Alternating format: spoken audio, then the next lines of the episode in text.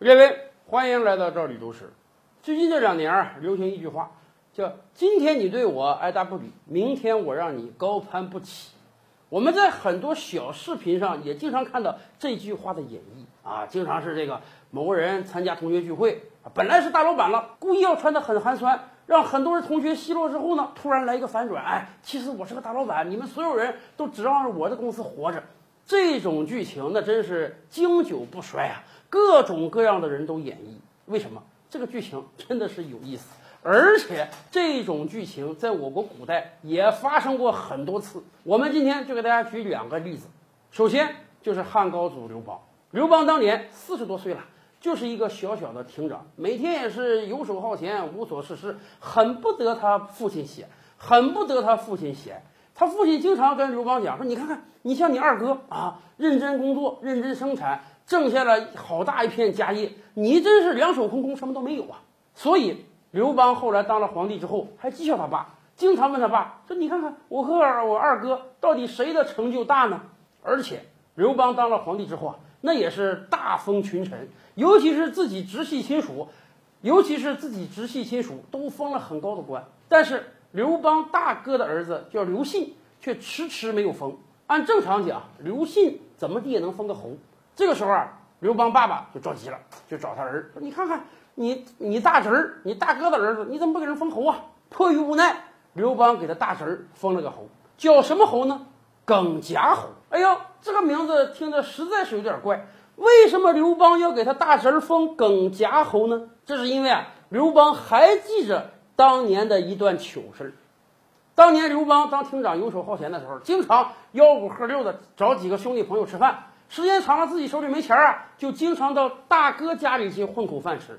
那个时候他大哥都死了，是他大嫂带着儿子们生活，架不住刘邦经常来，他大嫂是越来越烦他。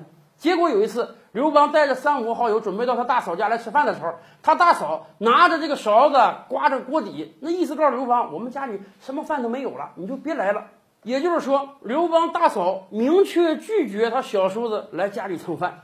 从此之后啊，刘邦对他大嫂就非常的生气，非常不满。所以刘邦当了皇帝之后，迫于无奈啊。给你大嫂的儿子封侯，好，我就封你耿夹侯，让你永远记着当年拒绝我吃饭的事情。刘邦是这样，苏秦又何尝不是这样？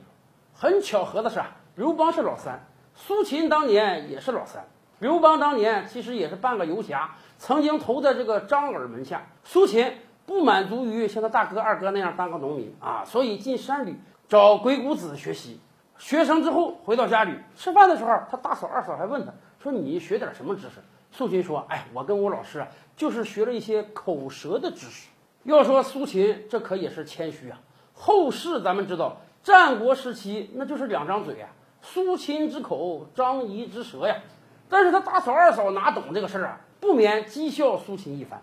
后来苏秦入秦睡秦王，待了几个月不成功，非常狼狈的回到家里了。”这个时候，他大嫂、二嫂话里话外就透露出：“你看苏秦，你也老大不小了啊，天天混在家里吃闲饭。你学这几年就学了个口舌，那真是什么用都没有啊，窝囊废呀！”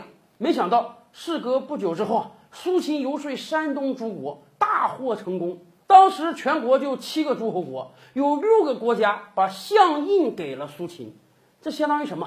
相当咱们现在全球这七七个发达国家哈，除了美国之外，那六个国家都把政府总理的位置给了苏秦。这苏秦地位得多高？有权了也有钱了之后，那苏秦自然要回家风光一番。在回家的过程中啊，还经过洛阳。那个时候，周天子听说苏秦要路过洛阳，还要派专人在道路上迎接苏秦。你想这是多大的面子？所以当苏秦回到家乡的时候。